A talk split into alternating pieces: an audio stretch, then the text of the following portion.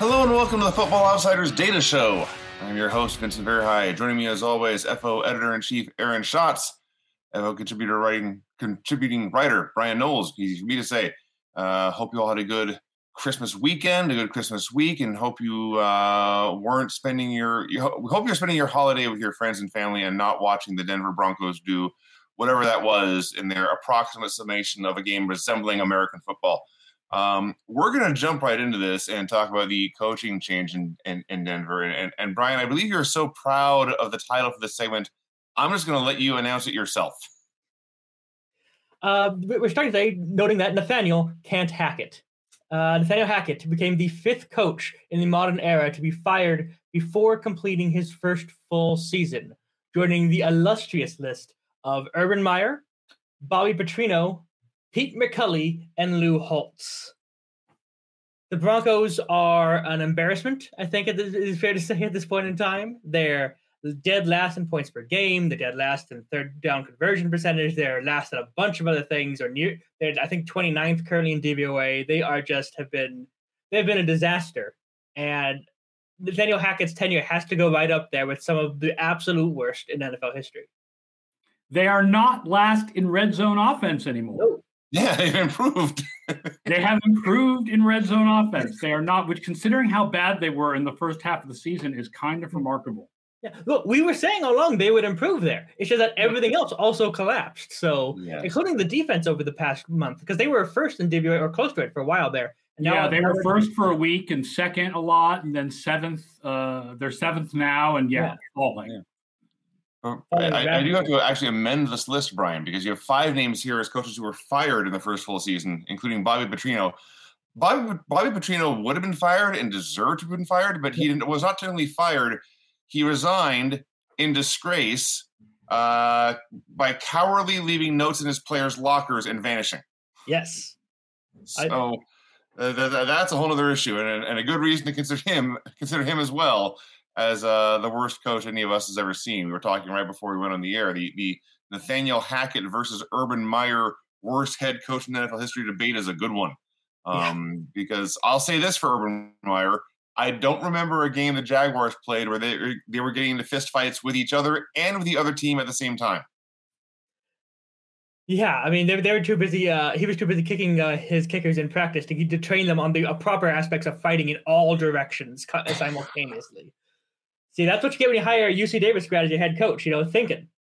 Oh, poor Hackett. Um, poor Broncos fans, honestly. The, the Broncos yeah. now have missed the playoffs in the last seven seasons, ever since you know they went to the Super Bowl. That's the second longest active streak, and it's the longest streak ever immediately following a Super Bowl win. So we've talked before with the Rams somewhat about what would you pay, you know, to get your Super Bowl championship. What would you what would you deal with afterwards? And well, how about seven years of not even making it to the, to the dance, even with the expanded playoffs? Number one is the Jets, right? The Jets are currently with a 12 year streak without making the playoffs, and you know that they're, they're, still in it. That, that, that could end this year. The Broncos they're could be. Yeah, Broncos could take that that over. The, so, the wild card races in both conferences are not exactly. Uh, everyone's tripping over themselves trying to get out of the playoffs. It seems. So, 37 point loss to the Rams is the worst loss on Christmas Day in NFL history. Although it's not, there isn't a history of Christmas Day games, although that is going to change because I have a feeling the NFL is going to try to take over Christmas Day whenever it's even close to a weekend from yeah, now yeah. on. Yeah, there's been a chunk of them, but yeah, I mean, the previous record was Dallas's crushing the uh, the Cowboys crushing the Titans back in 2000, 31 to nothing. This was more embarrassing. This because this this was I mean, Russell Wilson started over 3 with two interceptions. Like, they showed this on Nickelodeon. They broadcast this to children. Children had to watch this performance. This was, this was uh, he wasn't supposed to do that, says Patrick Star. Yeah. That, I mean, if, if, if, that doesn't sum up the entire Broncos season, having Patrick Star live broadcast your interception, I mean, I don't know what does. And it, it's it's weird because they certainly weren't playing well earlier in the season, but they – they also had a number of very bad breaks or or, or one or two bad coaching decisions. They, they were competitive and close, and they were all low scoring defensive games, but they were there. But then down the stretch, it's like uh, momentum can build throughout the season, but also negative momentum can build throughout the season. And uh, the, the whole team feels like they don't want to be there. They're contractually obligated to show up and play a game. It's the only reason they're there. They'd rather be home for the holidays. and uh, it, it, it's it's not good to watch. Yeah, the the uh, the new ownership had had a press conference today explaining the uh, decisions. They said they weren't planning on firing Hackett going into this week, but just just the complete lack of lack, the complete loss of control over the over the, over the team made basically forced their hand two weeks early.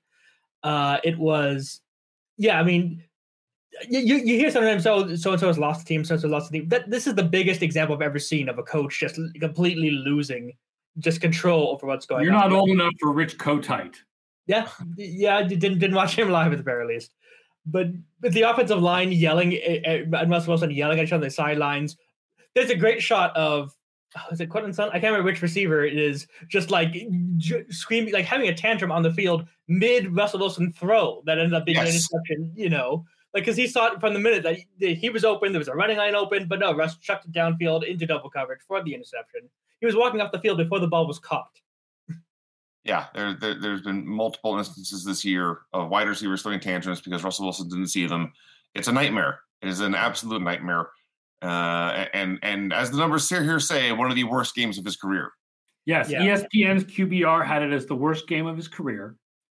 We had him with minus 95 passing DYAR. So it's one of the 10 worst games of his career by our numbers.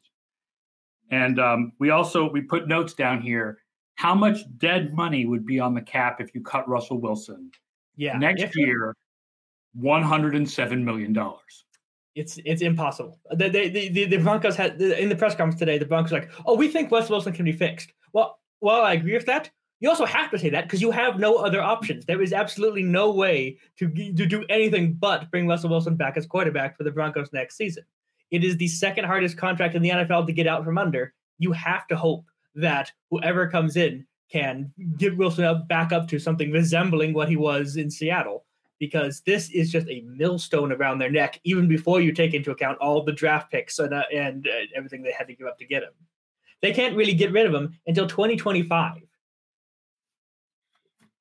And no. even then, they would have 50 million, 50 million of dead money.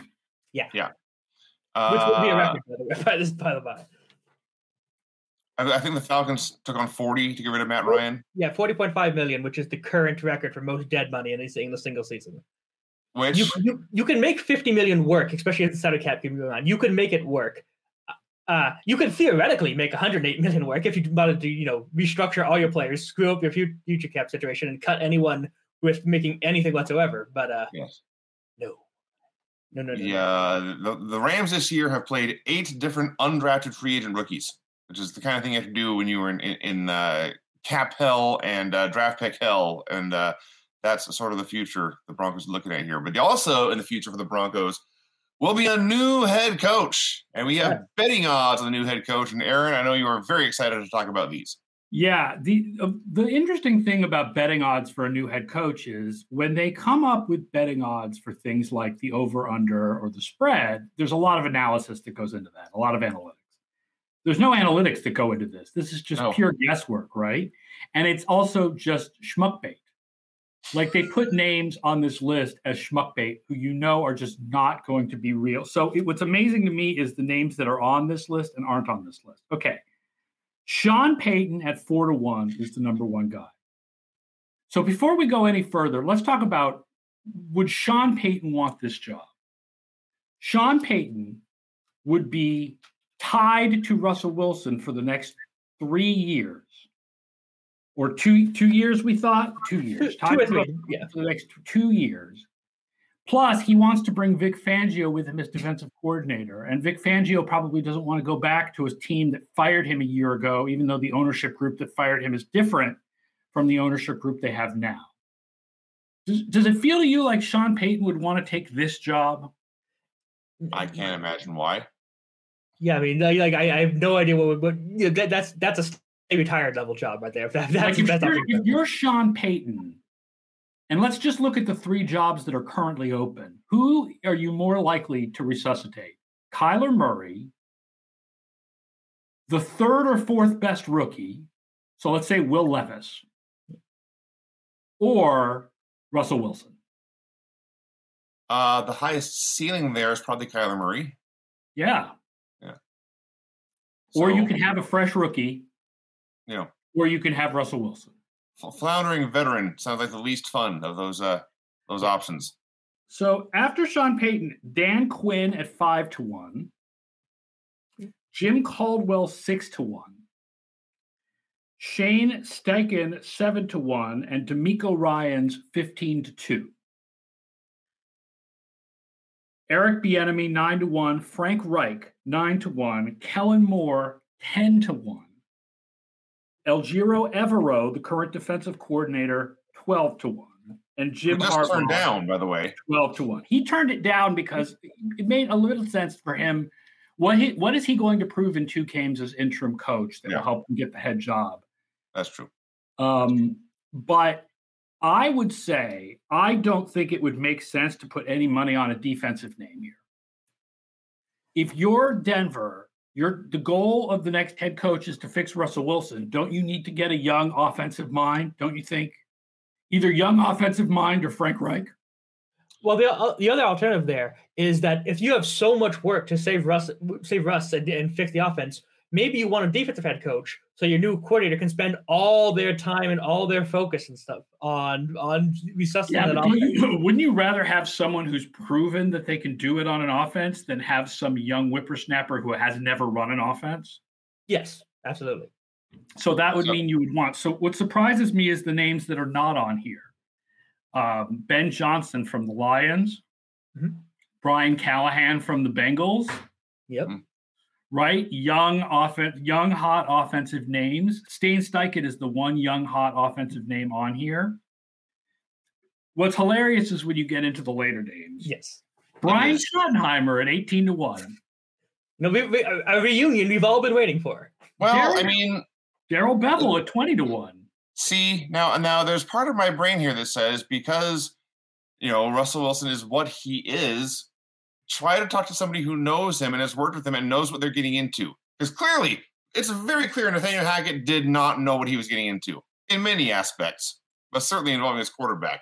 So there's a question of if they would be interested, but um, that it makes them at least worth picking up the phone and asking if they're interested in seeing what they think about the situation. I, that- I don't think that's as ridiculous as some of the names further down the list. Peyton Manning at 50 to 1. That the Ridiculous. football game being being an audition for his new head coaching future. Shannon Sharpe at 100 to 1. Uh, Along with uh, Bill Cowher at 66 to 1. Yeah. I'm sure he'd love to get out, out of his cozy TV job. Pey- Peyton Manning is, you know, seem, he seems so miserable in retirement. Um, Yeah. he, he'd want to be. And, you know, it's- and, and coaching without with no experience worked so great for his center. I'm sure he's going to follow that those footsteps.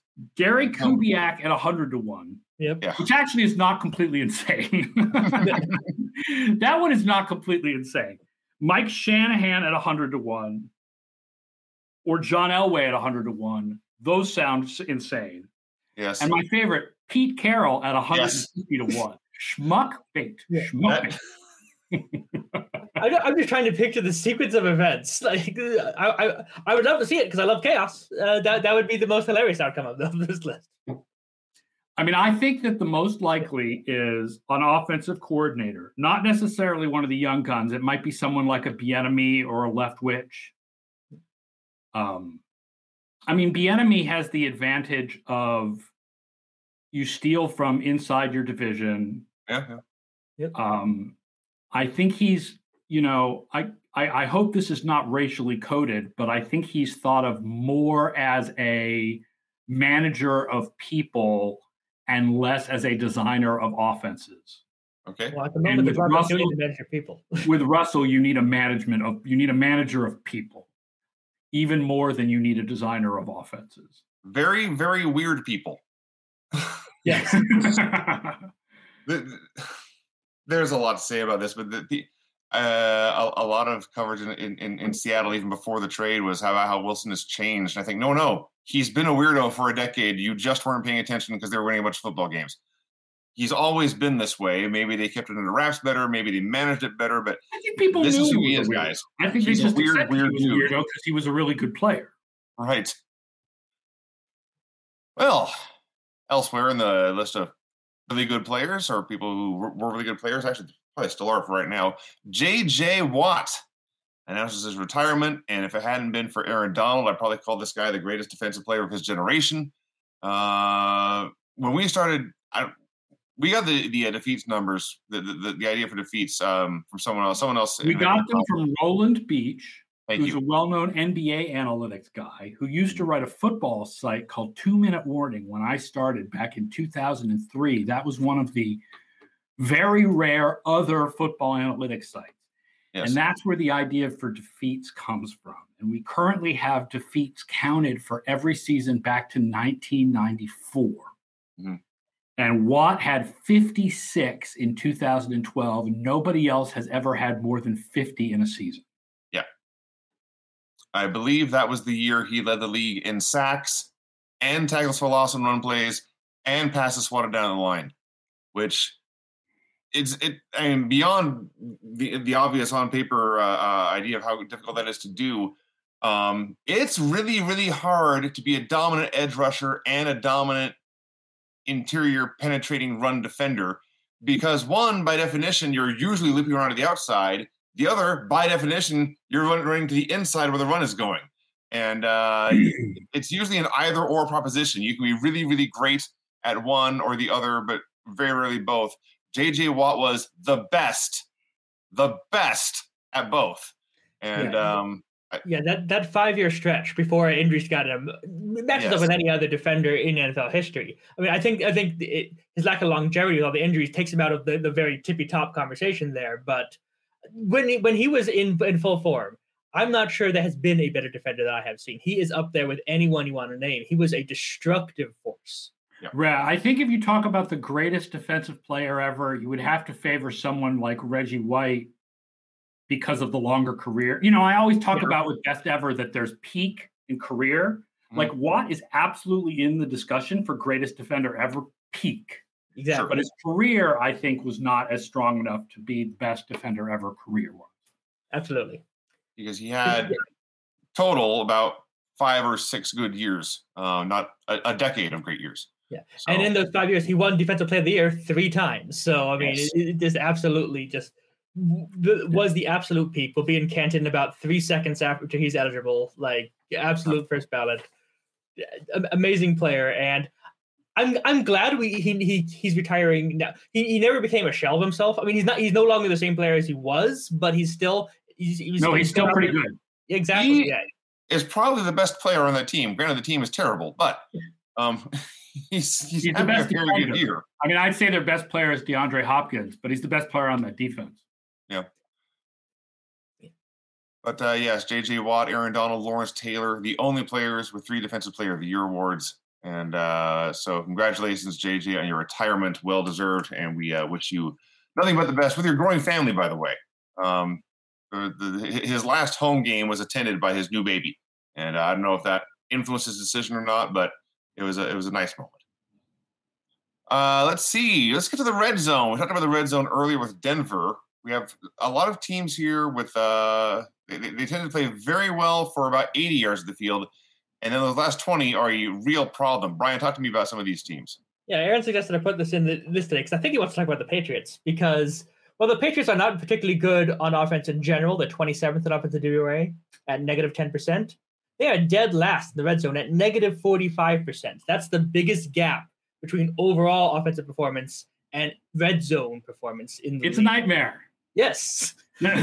the good news about this, first of all, a reminder to everyone that you can get all these red zone numbers in the FO Plus DVOA database by becoming an FO Plus subscriber. That's my secret reason for wanting to talk about this on the show. but also remember, red zone is much more inconsistent than overall performance. So when you look at teams that have a big difference between their red zone performance and their overall performance, you get an idea of where sort of random flukiness, right? Red zone is more important, but it's also more randomly fluky. And maybe for some of these teams where they might improve or decline in the playoffs. Uh, the Patriots will probably not make the playoffs, so they will not probably improve in the playoffs when the red zone performance reverts. But two other teams that are also bad in the red zone are San Francisco, which is 26th in the red zone and seventh overall, and Buffalo, which is 21st in the red zone and third overall. And that suggests that both Buffalo and San Francisco might score more points in the playoffs as their red zone offense comes to be more like their overall offense. Which I is think, scary. Yeah. In general, I think you're right. There, there's some there may be some explanations why both of the teams might be doing worse in the red zone, other than fluking this randomness. The Niners rely so much on yards after the catch that's harder to do when there's less right. field to yeah. the catch.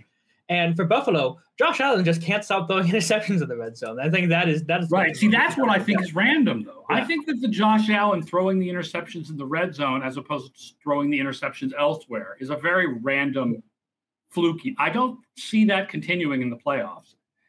I mean, I, I think in the playoffs he has the same chance of throwing interceptions in the red zone that he has anywhere else. That's a big part of it, but you know, you, Bryan's talking about San Francisco and, and how their offense is built around you know yards after the catch, and it's hard it's hard to generate open space when you're at the uh, very end of the field. There's not much space to open up in the first place. Kind of the they're same. also supposed to be built around run blocking, and so I would think you know if you're a good run blocking team, which they've been better over the second half of the year, you should be able to score more in the red zone. I wonder if they'll get better that when Elijah Mitchell comes back because yeah. you know, as good as McCaffrey is, you want to have Christian McCaffrey more on the outside than pounding in the middle, it, it, ideally, especially when everyone else is constantly hurt. They are a good run blocking team, but if you look at their their, their history over the years, they're not good in short yardage. Um, they're they're a finesse run blocking team more than a power run blocking team, and maybe, and I'm going to spitball in here, but maybe that is the kind of blocking scheme that doesn't work as well in the red zone as it does in the rest of the field. Um, maybe you you you need to just go all caveman and and fire straight ahead into the guy in front of you, and that's not what they do. Well, that's not what they do best. That's not what they do best. But the kind of the same thing. Um, Buffalo, a lot of their a lot of their offense, not all of it, but a lot of it is Josh Allen scrambling for big gains, and we know quarterback running in the red zone can be very effective, but it's hard to scramble for big games when all 11 defenders are within you know 20 yards of the line of scrimmage. So uh, perhaps these are reasons that the, these particular offenses are playing worse in the red zone than they are everywhere else. Um, there's probably I'm sure there's some regression that will come too, but you know there, there, there's there's reasons here that suggest this may not be totally random. And then offenses that are particularly good in the red zone. I think people know about Tennessee because yeah. they've talked about it a lot on broadcast this year. So Tennessee is third in red zone DVOA, but 20th in offense overall. And then the other teams that are particularly good in the red zone, the Rams, who are sixth in the red zone, but 24th overall. And the Giants, speaking of teams that are going to make the playoffs, who are yeah. second in the red zone, but 15th overall. And I think that that suggests that the Giants might be in for a little offensive scoring yeah. decline. Yeah. Yeah. The Giants have been um, punching above their weight class all year long, and, and right. it's credit to, to, to them for doing so. But yeah, it feels like a lot of what they were doing, especially the first half of the season, was unsustainable. And we've kind of seen everything fall off here in the in the back half of the season. And you can kind of say the same thing about Tennessee. They're they're probably not going to make the playoffs now, but uh, stranger things happen. Happen, but they're, the same thing as the Giants, where they, they, they keep. It felt like they were playing badly but winning games somehow, and and this is how when they get into scoring range, they get touchdowns, not field goals, and that is how you win games. Um, even even if it's not sustainable over the long term, but uh, it, that does explain a lot about Tennessee and the Giants, not so much the Rams, who have been a lost cause. Now, the other side of the ball, if Tennessee does not make the playoffs, that means Jacksonville does, and uh, their defense has not been good. Well, actually, most of the field, but especially bad in the red zone. Yeah, they're dead last in red zone DVOA at the moment. Well, 27th overall, but uh, they drop uh, almost 20 points when they get into the red zone. So they have been uh, a sieve like down around the goal line. So if that re, if there's if there's a little bit of regression there, yeah. then that suggests more preventing of points for Jacksonville in the playoffs. That maybe they'll be a little bit better in the playoffs than they have been in the regular season. And the teams that are bad in the red zone include a couple of other playoff teams Dallas, which is second on defense overall, but 15th in the red zone, and Tampa Bay, which is ninth overall, but 21st in the red zone. which is interesting because those those last two teams are probably going to play each other in round one in the wildcard yeah. round. It'll probably That's be Dallas true, so they'll both have improved red zone defense against each other. Yeah. Bet the under is what I'm saying. Um, and then teams, just to finish up, teams that are particularly good in the red zone. The Rams again on defense are good in the red zone. The Lions, who are 28th in defense overall, but 17th in the red zone. And Washington, which uh, still might make the playoffs, 10th in defense overall, but second in the red zone. They have the biggest gap in DVOA between their overall defense and their red zone defense. Um, I, am going to I'm going to to to uh, call an audible here and see if anyone has an answer to Tom Berman's question. Do either of you have an early feeling about the Bills at the Bengals on Monday Night Football, which is huge for the number one seed implications? Absolutely huge for it. I mean, uh, it, it, it, it, might well be between the Bills getting the number one seed and the number three seed and having to play one of the better AFC wildcard teams. Because it's in Cincinnati, I do kind of like the Bengals in this one. I like that. I, I think that they they have been so on fire the, the, these past few weeks. Not not so much the second half against New England, but I had written the Bengals off for dead when they had faced the hardest schedule and they were doing so so. But over this past month, they have kicked so much into high gear that I kind of like the Bengals to take this one. Uh, I hate to say this to Hitchhiker's Pie as a Patriots fan, but in order for the Bills to rest people in Week 18, Kansas City has to lose to Denver. Mm. It is not going to happen. New head coach. I know as a Patriots fan, we want it to happen. It's not going to happen. That the Bills are going to have to play people in Week 18. Um, you know, it's interesting. I think this is one of those games. Bill, Bengals and Chiefs are the you know that they got Von Miller for, and Von Miller's not there. Yeah, and that's kind of tough. But their their secondary pass rushers can get past whoever is going to be replacing La'el Collins. Yeah. So uh, I probably Hakeem Adeniji. So um, I mean, I think it's a pretty close and even matchup. Um, yeah, I haven't done any like break matchup breakdowns on it or anything, but it's pretty close. My gut, and is nothing but gut, no, no, nothing intellectual or analytical about this, but uh, the Bengals struggle so much out of the gate, and in hindsight, we maybe should have expected that because they were rebuilding their offensive line entirely, and it took some time on the field for them to gel. So it, it makes sense why they would kind of stutter and be an average team for for the first uh, six seven weeks there, and then when I, I believe they won seven in a row now. Um, now on the other hand, I look at the Bills' schedule; they've won six in a row, and uh, the three games they have lost this year, two points to Miami, uh, three points to the Jets, and overtime to the Vikings, so, and at least two of those had absolutely crazy circumstances. Yes, the Vikings one was total nonsense, and the Miami one was in a sauna. Yeah. So uh, they're they're they're uh, what twelve and three here, uh, twelve and three, and and and maybe better than that. so I don't know. It's a big game. Uh, I feel like I know I know uh, that the numbers say San Francisco has been the hottest team in the NFC for the past six weeks or whatever, and and I know Dallas just beat Philadelphia, but I'm still very confident with two weeks left in the regular season that Philly is going to escape the NFC and get to the Super Bowl. I think the AFC is way more wide open. I think there's way more contenders there. These are two of them. Kansas City's there. I can imagine uh, Baltimore when Lamar Jackson. Our numbers still really like Baltimore if Lamar Jackson is healthy. Yep, yep. Um, and you know, it would not be the craziest thing if someone like a Justin Herbert or Trevor Lawrence catches fire and just rips off a couple of upsets. So I, I think uh, the, the, NFC playoff field to me feels like a, a, a uh, uh, what's the word? Uh, uh, uh it's done already. Uh, uh, Fait accompli. Thank you. That's the that's the that's the fancy literal ter- literature literature term for that. Uh, the AFC it seems like a, a lot more possibilities, so a, a, lot more, which makes it a lot more exciting. Yeah, and with so many uh different, so many so many live teams, the AFC is the bottom of the NFC is probably not going to do very much uh, in the playoffs. With so many live outs in the AFC, getting that bye week, just avoiding that first round of games entirely, is huge, which is which is why you know the Monday night game this week is the biggest game of, of the week, one of the biggest games of the year. uh, I'm looking forward to it. It's, it's going to be better than anything we have on Sunday, most likely. Yeah, I believe well, there's no games on Sunday. No games on Sunday between two teams with winning records. That's yeah. correct. Uh, the only game this week between two teams with winning records is Monday Night Football. Yeah. yeah. Old school best game of the week. yep. The 17 game season here rearing its head with a lot of teams playing out the string and uh, a lot of mismatches down the stretch. And uh, so it goes.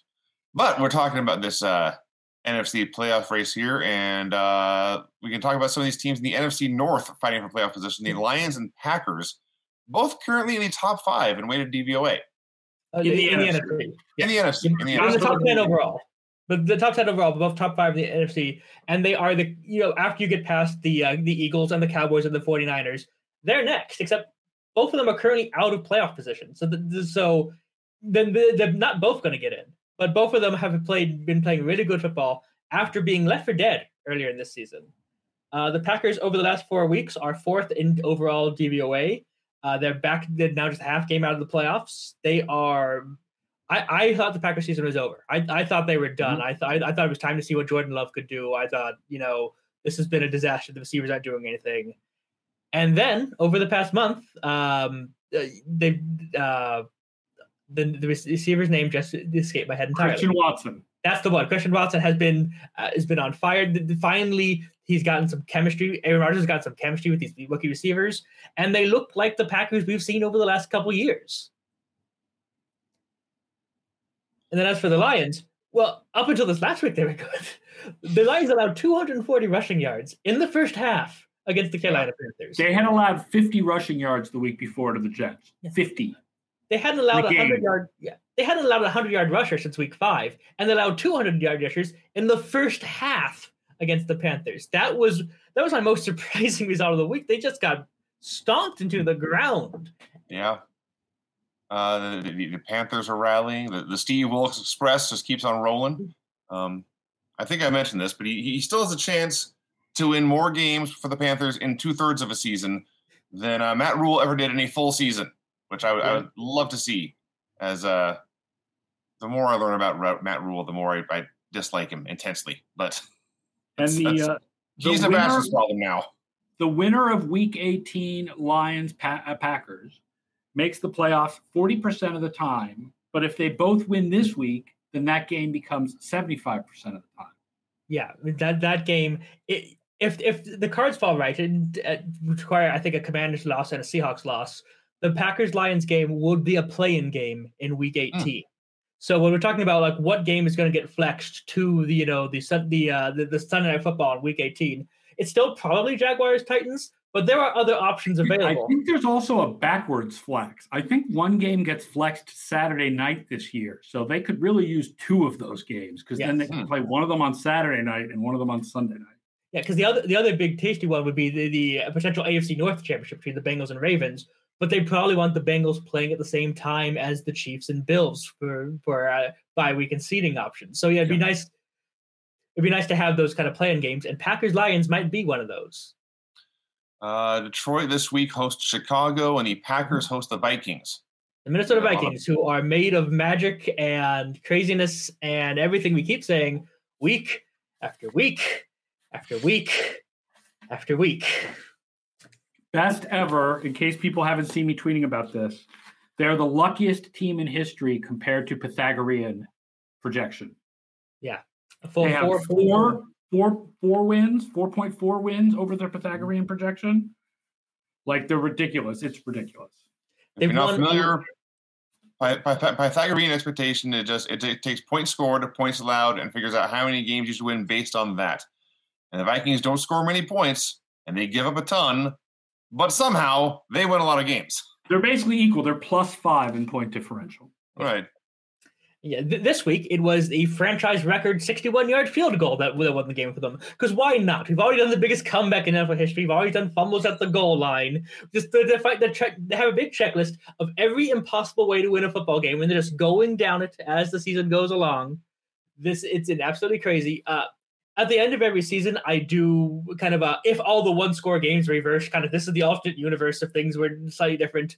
The Vikings are in dead last in the NFC if you flip all the one score games in the NFL because they have won, yeah, they've won 11 games by eight or fewer points. And 11. no losses. 11 Yeah. 0. That's an NFL record. No, no team has ever won 11 one score games in a season before. No matter what happens to this team, if they win the Super Bowl, if they lose it, if they don't get there, no matter what, we need a good NFL Films documentary recapping all this impossible outcomes. Over They have over carved over they have carved their place in NFL history for sure as the least sensible, most crazy team that I we have ever seen. This is we keep saying it. It's it's got to stop eventually. They can't win 16 one score games and end up winning the Super Bowl. It's, it's not going to happen. Yeah, either they're going to have to lose a close game or they're going to have to win a big game. Yeah. So, something something has to happen. I felt a little bit bad that we keep trashing the Vikings week after week after week. So I did some digging and I did find uh, some Justin Jefferson stats because it's worth at least celebrating that yes, the Vikings do do some things well. It- The Jefferson, uh, the NFL is reporting that he had he had his 24th game with the without more than 100 receiving yards. That's the most by any player in their first four seasons, which is especially impressive because this is Justin Jefferson's third season, so he's already cut that. So I dug into the uh, DYAR uh, database. Uh, Jefferson has uh, 1,287 career uh, DYAR, and that's currently second most for a player for the first three seasons. Randy Moss was at 1,335, so he's about a 40 DYAR short of passing Randy Moss for the most productive receiver in his first three seasons by our numbers. He's already third through his first four seasons behind uh, Moss and Michael Thomas. So Jefferson is setting DYAR records uh, while the Vikings are doing whatever the heck they're doing everywhere else. Hit, Hit Checkers Pie wants to know if I'm still invited on the NFL Top 10 show. They don't do the NFL Top 10 show anymore, so I'm not invited on the show that doesn't exist. the only appropriate way for the Viking season to end is the kicker missing a 21 yard walk off field goal. Yeah, that, that, that would be appropriate. Um, All right, moving on elsewhere in the NFC. Brock Brock till you drop. Brock Brock never stop. The uh, Brock Purdy and the 49ers continue to win and continue to rack up big numbers. multiple touchdown passes again. He, he- uh, Purdy is the only the second quarterback in NFL history to start his career uh, three and zero with multiple touchdown passes in each game, joining Kurt Warner. Uh, uh, so I guess we'll have a documentary on Purdy one of these days. Purdy, I, not I- a I love it. documentary, baby. Yeah. A biopic starring Zach Levi as Brock Purdy. Absolutely. I'll be looking forward to that one coming to a theater near you. Uh, I love this stat. Purdy is the fourth player with a, a touchdown pass of 30 or more air yards in San Francisco since 2020. None of them Jimmy Garoppolo. So Purdy's done it. Trey Lance has done it. CJ Beathard's done it. Christian McCaffrey has done it. But no, none for Jimmy G, who uh, took over first place in DVOA this week, didn't he? Garoppolo came. Yes, Garoppolo is now number one in passing DVOA for the year among qualifying quarterbacks. That, that's Tua- been that, Tua that's, dropped below him. that's what kind of Garoppolo, then Tua, and then Mahomes. I for, for this week for my for my uh, Thursday article, I'm doing the all rookie team, and for the past month, I've been trying to talk myself out of having Purdy over uh, Kenny Pickett because you know, Pickett's played the whole year. I mean, he's the only quarterback who's played the whole year. Surely he wins by default. But every week that Purdy does something, it's it's, it's just it's that much it's that much harder to justify someone There's with a, not- with the ne- deep in the negatives in DVOA under Purdy. No, Updated individual defense stats are up on the Google Drive, by the way. Yes. There's some inside football for inside baseball, inside football for all the people who are watching. So that that'll help with that article. Yeah. Um, speaking of great rookies, by the Yeah. way, Marcus Oh, yeah. Jones, what position do you put him at? Uh, returner. that, that- that's where I'm putting him as a special teams guy. But, J- Jones, he's the only player in the last 75 years to have a receiving, punt return, and interception touchdown return in the same season, which is he's and he, and he joins Deion Sanders as the only player with 40 yard receiving, punt return, and interception returns in an entire career, and he's still a rookie. Yeah, 15 games, or whatever it is. Yeah. he gives you an actual reason to watch the plotting Patriots. Yeah, uh, I mean, Belichick. Uh, I, I want to see more on offense, and Belichick says we can't give him a full receiver's workload. Like, yeah, try try it. Th- th- I, want to see that. But he's- Well, he's with Jack Jones and Jalen Mills hurt, they need him on defense. yeah, but again, they're not going anywhere. So let, let, let's let's see him play- play sixty minutes both ways. They're still playing for it, but yeah. Yeah. Is Yeah, Troy no- Brown the most recent player to do a high number of snaps both ways? No, Julian No. Edelman Yeah. Patrick Ricard for many and years. Patrick Ricard. Yeah, Patrick Ricard would be more, more, even more. Yeah. Uh, there was Nick Nick Bellore. Nick Lord does a lot for Seattle. Is a fullback Pat- slash Patrick linebacker. Ricard, right? Oh, a Patrick lot, I should say. yeah. Uh, uh, uh, And, um. And then Uh, if you're looking for someone who was a wide receiver, it would be Julian Edelman. yeah, there, there was. That's been a couple of years now, but I, I once just filtered all players who, who had played offensive and defensive snaps in the same season. Like there was like eight across the league, and four of them were Patriots, because. Belichick finds football players and has them make football plays. Yep. But uh, and the the, the two way team is a fun list, and uh, for, for, for purely for entertainment's sake, it would be more fun if it happened more often. Uh, one team that does not need any help from offensive players, one defense that does not need any help from offensive players, is the Philadelphia Eagles, who are a threat to quarterbacks everywhere. Yeah, the, Eagles have now had six plus sacks in four straight games, which is tied for the longest in the Super Bowl era and the longest since the passing rules changed to make passing, you know, the 78 passing rule changes. They are, I believe, one sack away from having five players of double digit sacks, which has never been done before. They are, you know, the, the offense gets a lot of the hype because of what Jalen Hurts is doing and so on and so forth. That defense is a is a threat to anyone, anywhere, anytime. It's it's it's pretty incredible to watch because it's not one guy. They like when I was doing pro voting and stuff like that. You have to give Eagles plenty of, of uh, representation all over, but it's not like, well, this is the guy who's got to go in, or this guy's got, got Nick Sweat, you got Brandon, you got everyone coming from all different angles, all of them, you know, with you know eight sacks, nine sacks, ten sacks, like they are already. I think they're one sack away from their franchise record already with two games to play. They will not have an All Pro defender. They should, but, but there's no no one is standing up so far above above everyone else. The uh, I'm, I'm surprised here. There's six plus sacks in four straight games. That that has not been done since the 1976 49ers. As someone who watched some 1980s football and has studied a lot of it, no Bears team or no Giants team or no Eagles team for that matter uh, from that era was able to do that, which is is kind of blows me away. The sacks were way more common in the uh, 1980s than they have been anytime since. Six is a lot. I mean, six, six is a lot because if, if you if you're going down over and over again, you're you're running draws, you're you're doing anything you can to get the ball out of your quarterback's hands, and the Eagles don't care. The Eagles are coming after you no matter what. All right, Bryan, we have the playoff, as, as, as you yourself labeled this year, playoff nonsense. Yeah. Uh, teams that can clinch and or be eliminated this week. What, what, what are the what are the stakes here in week Uh, 17? All right, so it's weird because there, there are still so many teams uh, uh, alive. We are this is this is it's unusual even un, under the seven uh, the fourteen team playoff format to have so many teams still alive. Only four teams can actually qualify this week. The Giants, Commanders, Buccaneers, and Dolphins could all punch their playoff uh, uh, tickets with one week to play. But there are ten teams who are still alive who could get knocked out this week. The Commanders, the Lions, the Packers, the Seahawks, the Panthers, the Saints, the Patriots, the Jets, the Raiders, the Steelers. Like all these teams are just hanging on there at the fringes of the playoff race.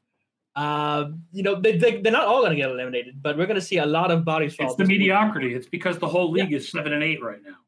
Yeah, you, you've got six good teams, and everyone else is just kind of hanging around there trying to get in, get into the tournament and see what they can do. We have, we don't quite have an elimination game, but we do have something pretty close. The Jets and Seahawks is almost an elimination game. The Jets are out with a loss no matter what. Uh, the Seahawks are out with a loss and a win by either the Commanders or the Lions and Packers. But so that's the closest we have to like a play playoff game here in Week 17 because um, you know the, the loser's pretty much done, and the winner the winner gets to move on. The winner gets to have a relevant Week 18. Yeah. And I and, and Mike White's coming back, so I don't know. Maybe that tips it back to the Jets. Uh, yeah, we, we talked last week, uh, and, and you wrote off the, the Seahawks win over the Jets as a fait accompli to, to bring it full circle. And G- Geno we- Smith, uh, uh, Geno Smith, um, revenge uh, game. revenge game, right? and Pete Carroll revenge game. Yeah. But uh, you were talking about chaos earlier and uh, uh, the idea of Pete Carroll coaching Russell Wilson. What if Pete Carroll's coaching Russell Wilson, but somehow it's in New York with the Jets? no, it's not going to happen. franchises destroyed in the wake of, of the moves that would require that to happen. But yes. That's not going to happen. That's not going to happen. Uh, Sleep, Sleepy Time Junction, your question about one trade to make a team an instant playoff contender is probably better for February. Yeah, there's because this year everybody everybody's a playoff contender. They're all seven and eight. Yeah, the, the, most the most obvious one is the Jets getting a better quarterback. Yeah, but yeah. Uh, I don't know. I don't know what quarterback could be available in trade. So, uh, I don't know. I would trade a competent offensive coordinator to the Patriots. Yeah, mm. yeah, that'd be that good start. or, or even just any, yeah, any offensive coordinator. competent technically, technically, they don't have one right now. The uh, yeah, the the Matt Patricia experiment. I I, I want to read the long form explanation of everything that's going on here. We'll we'll, we'll, never, we'll never get it. We'll never get all the details. Never. I would love to know how that happened. Never. Okay, well, I believe that is going to do it for us today. Uh, I want to thank everyone for listening. I want to thank our friends at Underdog Fantasy. And I want to remind everyone that you can play on Underdog Fantasy with us and double your first deposit up to $100 with promo code OUTSIDERS. If your season long fantasy teams are floundering, you can play Underdog's Battle Royale, a fast six round weekly fantasy football draft with easier chances to win than traditional daily fantasy sports sites. You can even win $50,000 if you grab first place, or try their pick'em games where you can easily pick players' chances to go higher or lower than their projected stat lines, even in states where traditional prop betting currently isn't available. Underdog is the fastest growing fantasy, fantasy site around. Join the fun over at underdogfantasy.com or download Underdog in the App Store and use promo code OUTSIDERS now to double your first deposit up to $100. Uh, I want to remind everyone to sign up for FO Plus at footballoutsiders.com slash subscribe. You get your red zone splits, your third down splits, your home road splits and DVOA, NFL betting picks, fantasy advice, premium stats, premium articles, and ad-free experience. All of these are good things. And I want to invite everyone to join us in the Football Outsiders Discord as we get into the uh, the final stretch here of the playoff race. And then, of course, once the playoffs begin. I believe that is going to do for the day. Thank you, Aaron. Thank you, Aaron. Thank you, Bryan. And most of all, thank you, the Football Outsiders listeners, uh, because without you, there is no show. That was fun. Let's do it again next week. Sounds good. Don't forget all of our shows 1 p.m. Eastern, 1 p.m. Eastern on YouTube and Twitch every day.